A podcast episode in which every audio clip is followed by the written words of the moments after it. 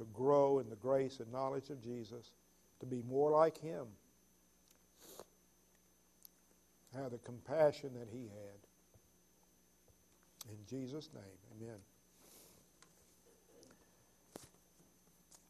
God's Word, uh, Matthew, Mark, Luke, John, Acts, and then Book of Romans. And uh, uh, Romans chapter 8, probably my most favorite, as somebody said, my most favorite book, uh, uh, chapter in all of, of the Bible. And uh, if Romans is the greatest book in the Bible, which I, I, I would have to say it is, and of course, all books are inspired by God, and God uses His Word in different ways and all. But humanly speaking, Romans is probably the greatest epistle that Paul ever wrote by the inspiration of the Holy Spirit. And certainly Romans 8 would have to be the greatest chapter in the greatest book. And, uh, but uh, that is uh, from my viewpoint and mine only. and if your book is another book, if you're, it might be Esther, I don't know. But for me, this is just from my viewpoint.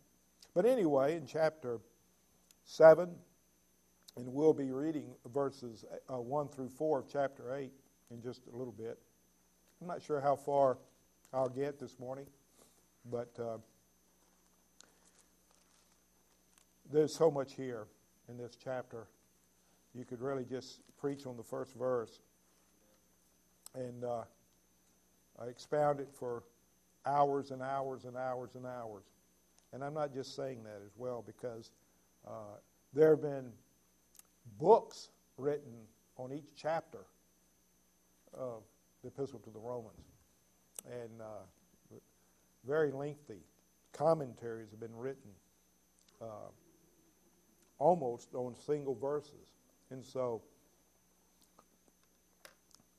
bear with me as we go through this. We'll probably have more sermons from the book of Romans than, than uh, chapter 8 than, than the rest of Romans. But just a quick review. I say quick because we don't want to just uh, say, oh boy, chapter, chapter 7 of Romans is gone and we're now in, uh, in, in, chapter 8 because chapter 7 is not gone. Uh, just as the other six chapters before it are not gone as well. But uh, we saw in chapter 7 the place, the purpose, and the powerlessness of the law. We saw that the Christian was made uh, to die to the law, that he might be married to Christ and bring forth fruit. We saw that the purpose of the law was to show us that the law could not save us, but the law, even though good and spiritual, only stirred up sin that we might come, like Paul, to the end of our self righteousness and the end of ourselves. And I pray that that would be the case every day. That we would become more and more, that we would come more and more to the end of ourselves and look to Christ. That, that uh, our self righteousness would uh, begin to uh, disappear in our lives in the sense that we focus on the righteousness of Christ. We also saw the powerlessness uh, of the law, not only to save a person by keeping it, but to be kept saved by keeping it. And uh, uh, it's just impossible to keep the law to be saved. And that's uh, a topic I know I've probably worn out, but I will probably continue to wear it out because it's so important. And I, I refer to 1 Peter 1 5. Says, Who are protected and that's us, by the power of ourselves? Nope, there's no power in us except Christ in us, the hope of glory. The power of God, and it comes how? Through faith for salvation. And uh, let us always uh, remember that. Uh, we cannot live the Christian life by law keeping. And I consider that, for the most part, doing things in our own strength. we will fail every time. We will fail every time. There is a, a struggle, a conflict every Christian is involved with. And we saw that last week. There is this struggle of the old nature where sin lives still in us, and the new nature, which is Christ in us, or His Spirit in us. And there's this war going on. And of course, that's where Paul cries out, Oh, wretched man that I am, when he sees that conflict and he, and he uh, aims to do something and then he fails and what have you. And we all, we all have that struggle. And uh, the only way this conflict is won is by the power of the Holy Spirit through faith, through faith, through faith, believing. It doesn't come by working at it. And uh, that's the hard lesson to learn. It's through faith. It's not the power, faith is not the power, but as I said last week, it's a light switch uh, it is the instrument by which the power is released and flows. The power of the Spirit uh, is the power that we need in our life. And it uh, re- is released by faith. By faith. So the greater the faith, the greater the power in our lives. And so we need the power of the Holy Spirit. And you can't work it up. You can't work for it. You can't uh, be good to get it. And remember, the lie is faith is some kind of a spiritual energy that you get when you obey. See, that's a lie. It's not a spiritual energy that you get when you obey, but it's, a, it's the free gift of God that comes by the quickening of the Holy Spirit. It's a gift. Faith is a gift. Like all the other fruit of the Spirit is a gift. You can't work it up. You didn't have to come up with it before you, uh, uh, on your own, uh, or what have you. No, it was given to you. The truth is, faith is simply a sinner looking to Christ. That's it. That's what faith is simply looking to Christ. And this looking, that is fixing our eyes on Jesus that we saw, is uh, uh, the switch or the instrument for change. See, that's where the change comes from. And you've experienced that in your own life, I know. When, when I became a Christian, when I was born again, and I, and I walked down the hall, my mother led me to Christ, and it was like in Pilgrim's Progress, the burden fell off my back, and I was free. And it was like I was walking 10 feet off the floor. And I knew something had happened to me. And all of a sudden there was a change in my life. I didn't curse like I used to. Now, it doesn't mean that when I was hitting, hit my thumb with a hammer because, because, you know, because I cursed so long that a curse word won't come out. But as far as these things changing in my life, it wasn't like, okay, now I've just got to quit cursing. Even though I want to curse, I, no, I was changed by the power of the Holy Spirit. And there were some things that just were gone. Not everything, though. Not everything. Because there's still things that I still struggle with, as Paul talks about here. And lust and, and such things as that, that we struggle with. But no, uh, it comes through uh, the Spirit of God and it comes by faith. The problem, I think, is people try to change the wrong way. People are trying to pull themselves up by their bootstraps. And of course, you know, if you reach down and try to pull yourself off the floor, when, when you're pulling up, there's another force pulling down, and you can't do it. I don't care how strong you are, it can't be done. But that's what a lot of Christians try to do. And uh, that's, that's a shame that they do that. Remember what we uh, what we looked about, uh, talked about in uh, Galatians 3. He says, and I'm going to read this again because I want everybody just to really have this cemented in their minds. I want you to just say, I'm tired of hearing this. You just tell us this all the time because uh, repetition aids learning. And I want you to really see what Paul is trying to tell these people. You foolish Galatians. Who has bewitched you before whose eyes Jesus was publicly portrayed as crucified? This is the only thing I want to find out from you. Did you receive the Spirit, the Holy Spirit, by the works of the law? In other words, by your being good, by your doing, by your obeying, or by the hearing with faith? And the answer is by hearing with faith. Are you so foolish, having begun by the Spirit? He tells you right here. No, you began by the Spirit, not by the works of the law. Are you now beginning to be perfected by the flesh in your own strength? But you're gonna, you're gonna. In other words, you were saved by the Spirit. He changed. He's beginning to change you, beginning to sanctify you, and now you think you've got to take over. Is what he's saying. You're, you can't be perfected by the flesh. It's impossible. It's like pulling yourself up by the bootstraps. Why? Because you're going to try harder and you're going to fail. You're going to try harder and you're going to fail. And you're going to try harder and you're going to fail. And then after a while, you're going to say, I'm not trying anymore. I'm tired of this struggle. I'm just quitting. And that's what Paul's talking about here. You began by the Spirit, you began with faith, the Christian life continues the same way it began through the power of the Holy Spirit in believing. But boy, we want to make it hard. We want to, we want to have people jump through all these hoops. You know, we line up all these traditions of men that they got to go through. And we think by doing that, it's going to change us. No, no, no, no. It just doesn't. And we know that. I, I mean, I've, I've, I've fought that battle, and, and, uh, and I still do. But it's not because we pray more. I talked about that. It's not because we study more.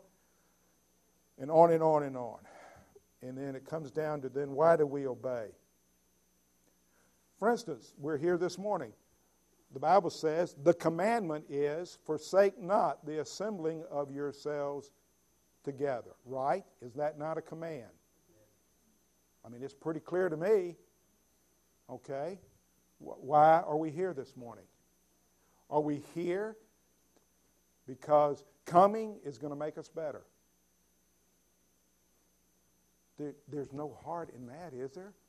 That's just that's just being a Pharisee. That's being that's coming so you can be seen of men, so that they can say, "Whoa, he's spiritual. He goes to church or whatever."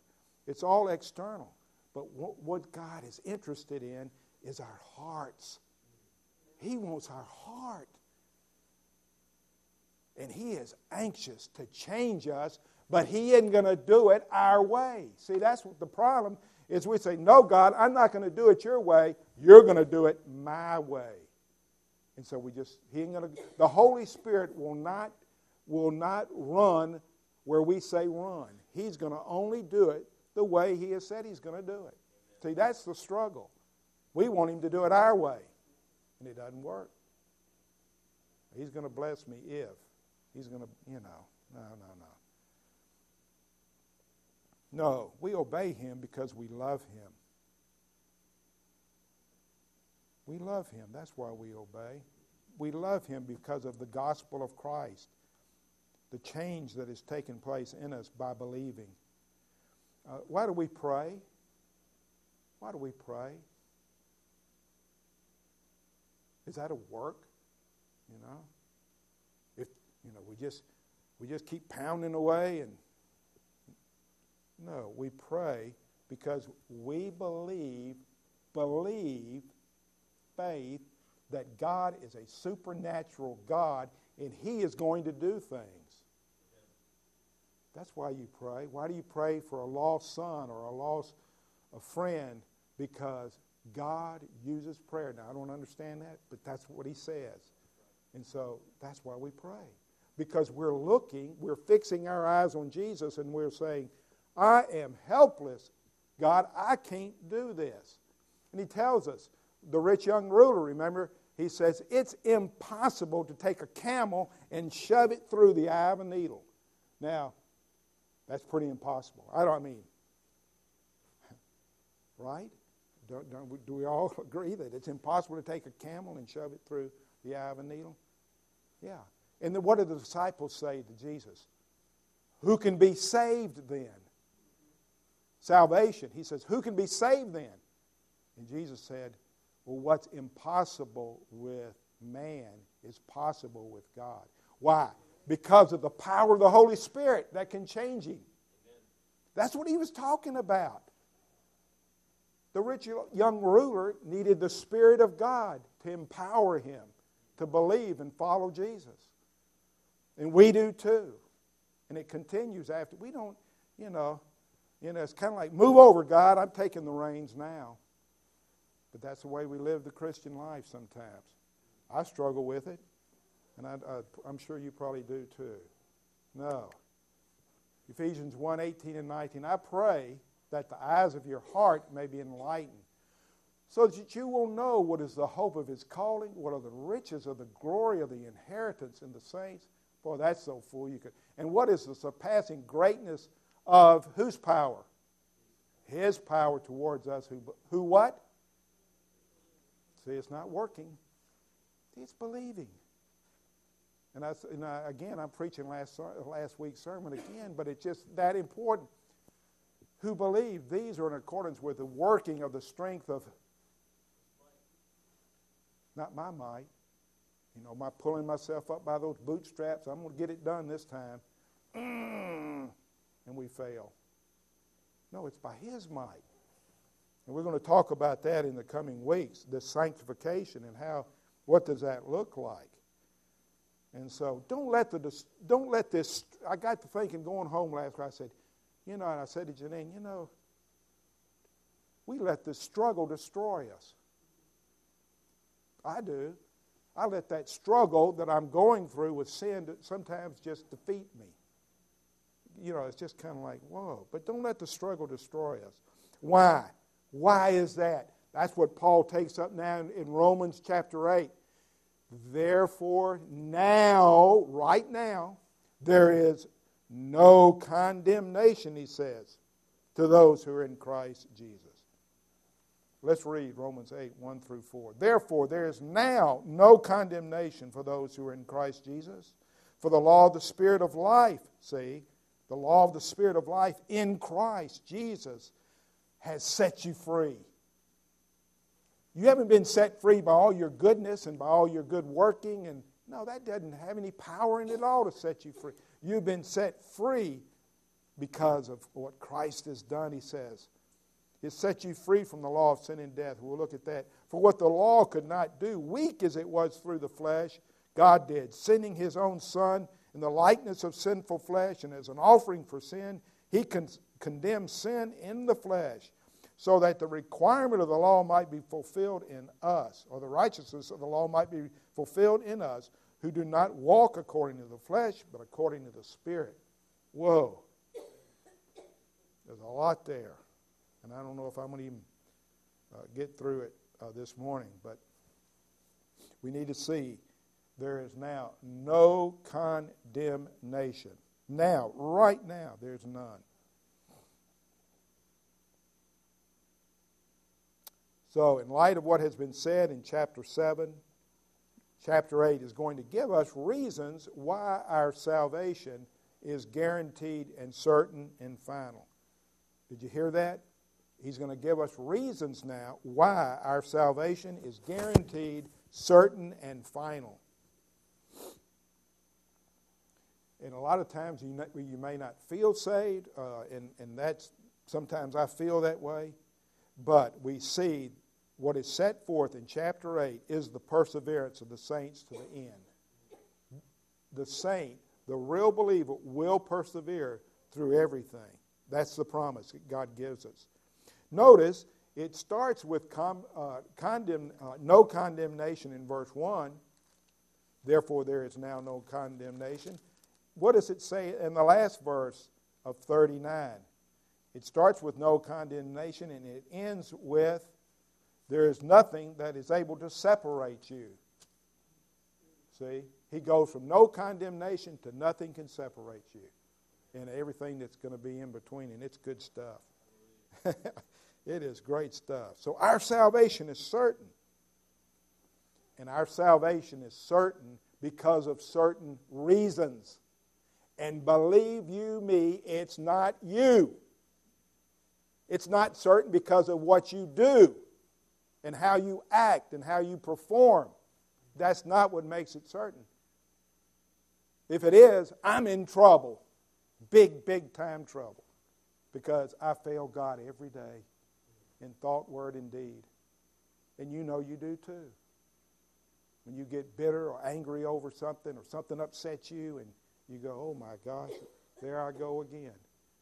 You say, no, it's by what Christ has done. It's certain because of certain reasons. Certain because of certain reasons.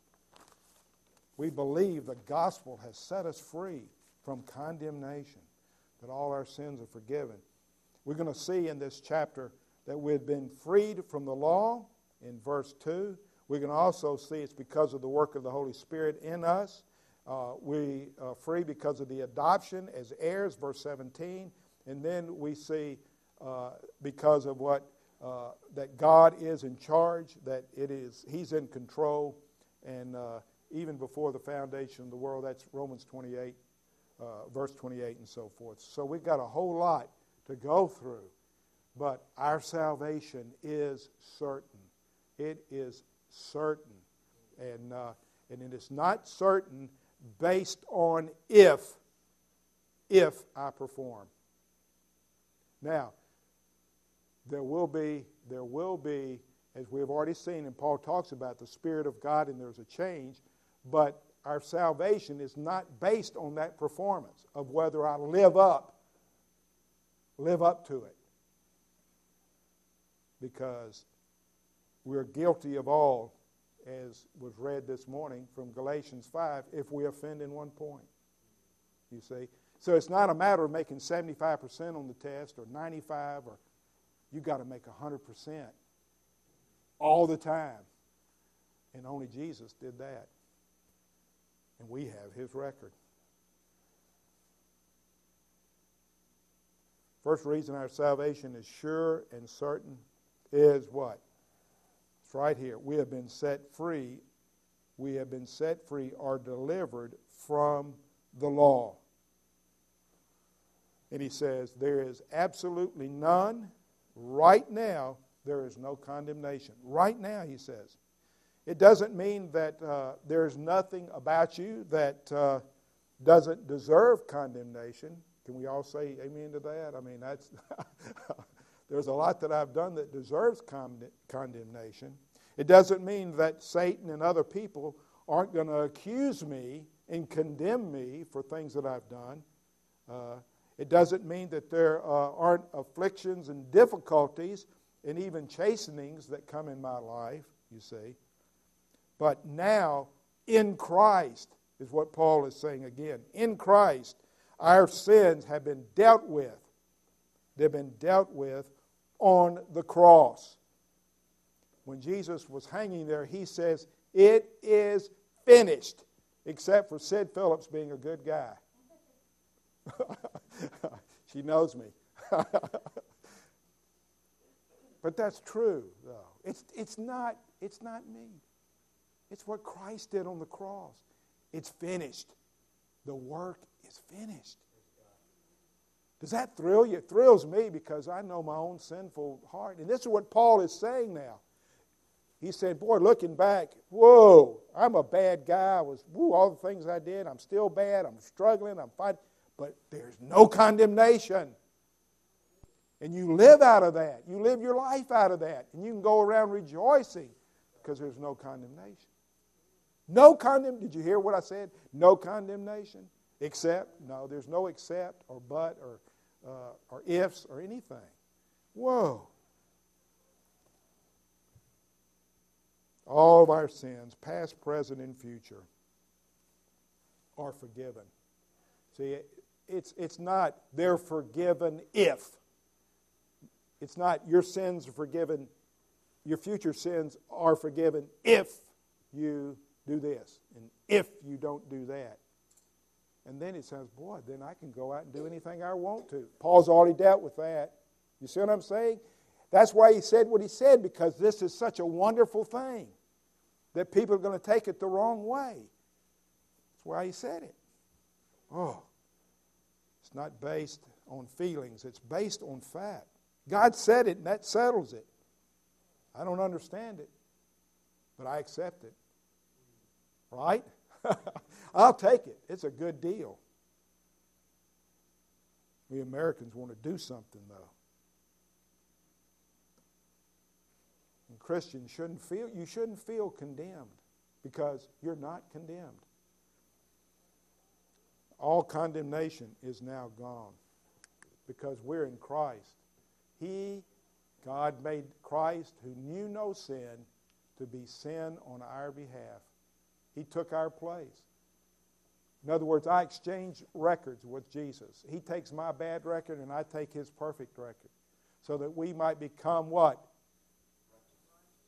The righteousness of God in him. Whoa.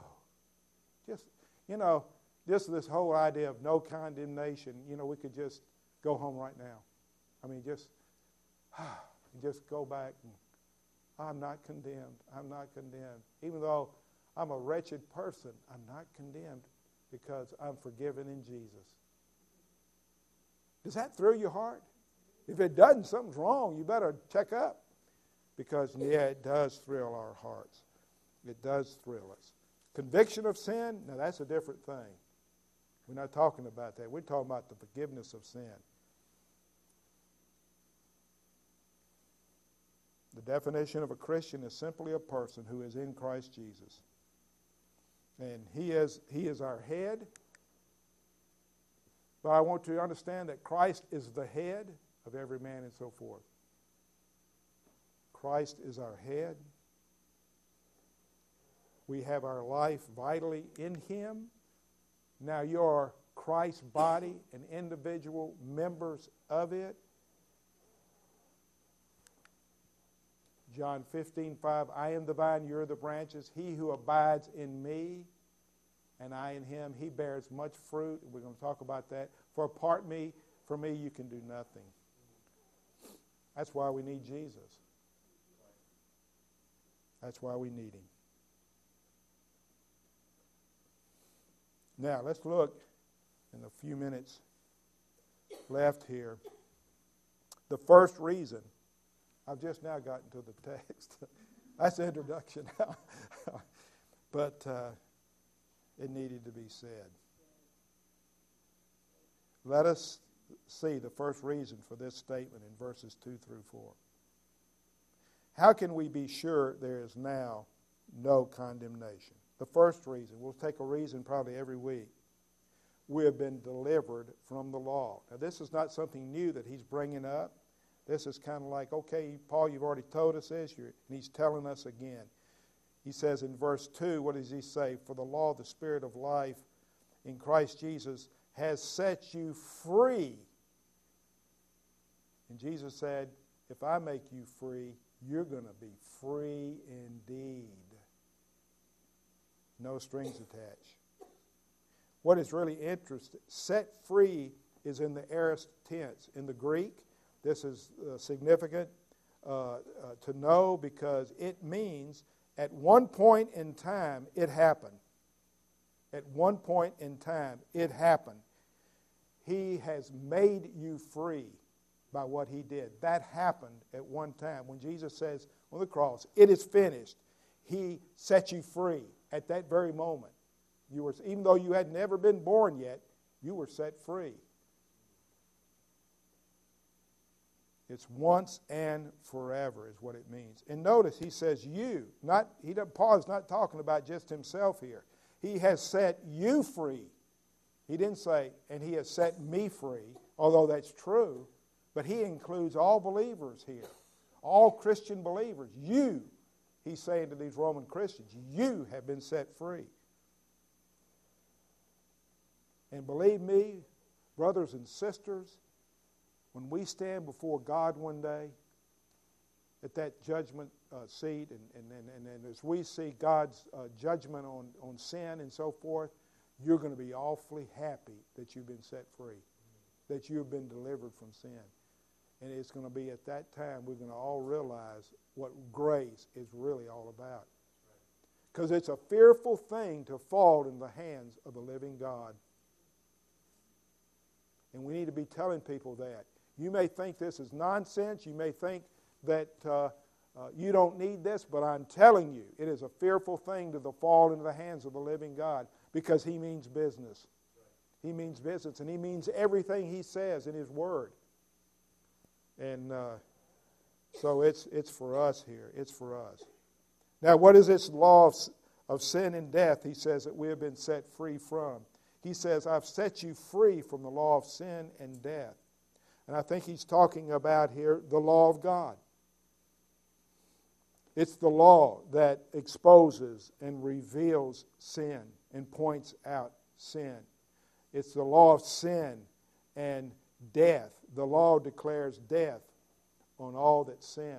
So he is saying here uh, uh, that this is uh, what the law, it's the law that only brings sin and death. If you trust in the law, it's going to only bring you sin and death.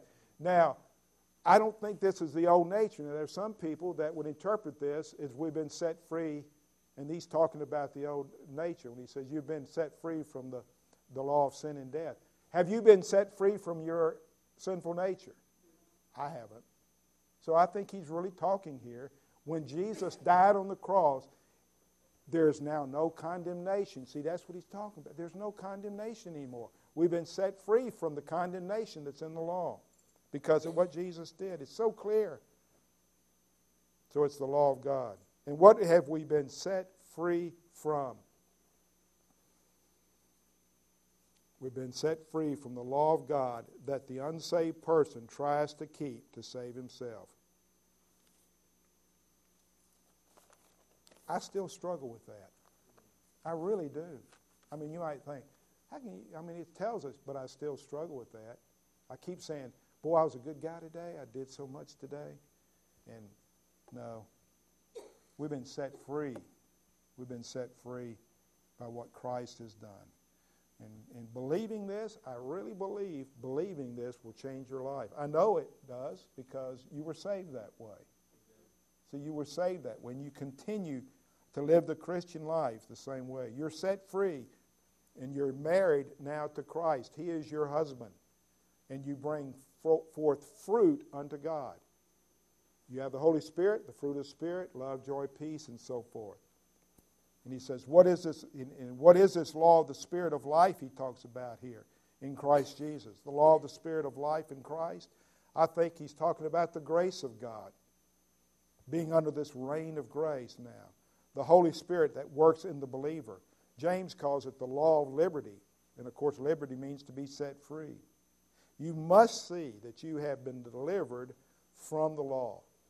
You've got to see you've been delivered from the law, that there is now no condemnation. You're no longer under it. Because it's the law that condemns if you're not in Christ Jesus by faith. The law condemns if you're not in Christ Jesus by faith.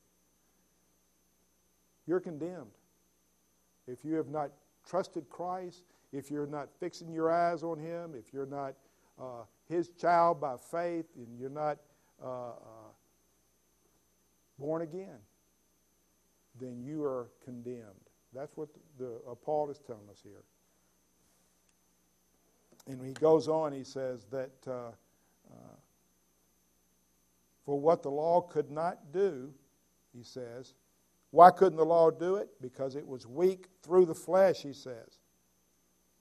The law uh, has to work through sinful human nature. And sinful human nature could not keep the law. That's what he's saying here. He says, For what the law could not do, Weak because why? It was through the flesh, the sinful flesh. So, since that can't happen because of our sinful nature, our fallenness, God did, he said, by sending his own Son in the likeness of sinful flesh as an offering for sin. He condemned sin in the flesh. You see, God condemned sin in human flesh by Christ living the per- perfect life as a human being for us because we couldn't do it because of our fallenness. He did in His uh, uh, perfect, perfect life. In the likeness of human flesh, Christ had a body, and it says, and he himself bore our sins in his body, his human body, on the cross, so that we would die to sin and live to what? Righteousness. There's a purpose behind what he did. For by his wounds you were healed. You're healed.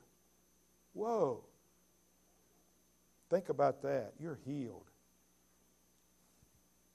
Sometimes I don't feel healed. He's talking about spiritual, course. We're healed. Uh,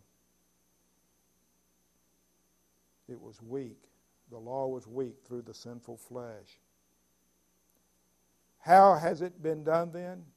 By his sending his son in the likeness of sinful flesh. That's how it's been done. He was tempted and knew no sin, it says. Hebrews 4:15, for we do not have a high priest who cannot sympathize with our own weaknesses, but one who has been tempted in all things as we are, yet without sin. He lived that perfect and sin, sinless life for us. How did he come in that form? Or, or why did he come in that form of human flesh? To condemn sin, to condemn sin. Where did he have to condemn it? In the flesh, in human nature. And that's why he came in the, in the uh, likeness of human flesh, because it had to be condemned in the flesh. He lived the law that we could not live, and he kept that law that we could not keep because we were weak. We were weak because we had a sinful nature. And sin was condemned in the human nature of Christ. Wow, just think about that. And now there's no condemnation. And he came, it says, for uh, a sin offering. He says, in the likeness of sinful flesh, and as an offering for sin. As an offering for sin. He was the Lamb of God whose blood was shed to take away our sin.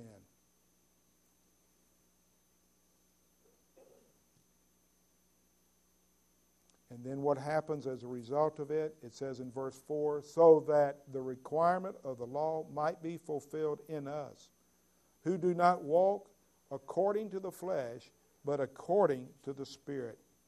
Hallelujah. Sanctification begins at salvation, and it's fulfilled in us. He changes us.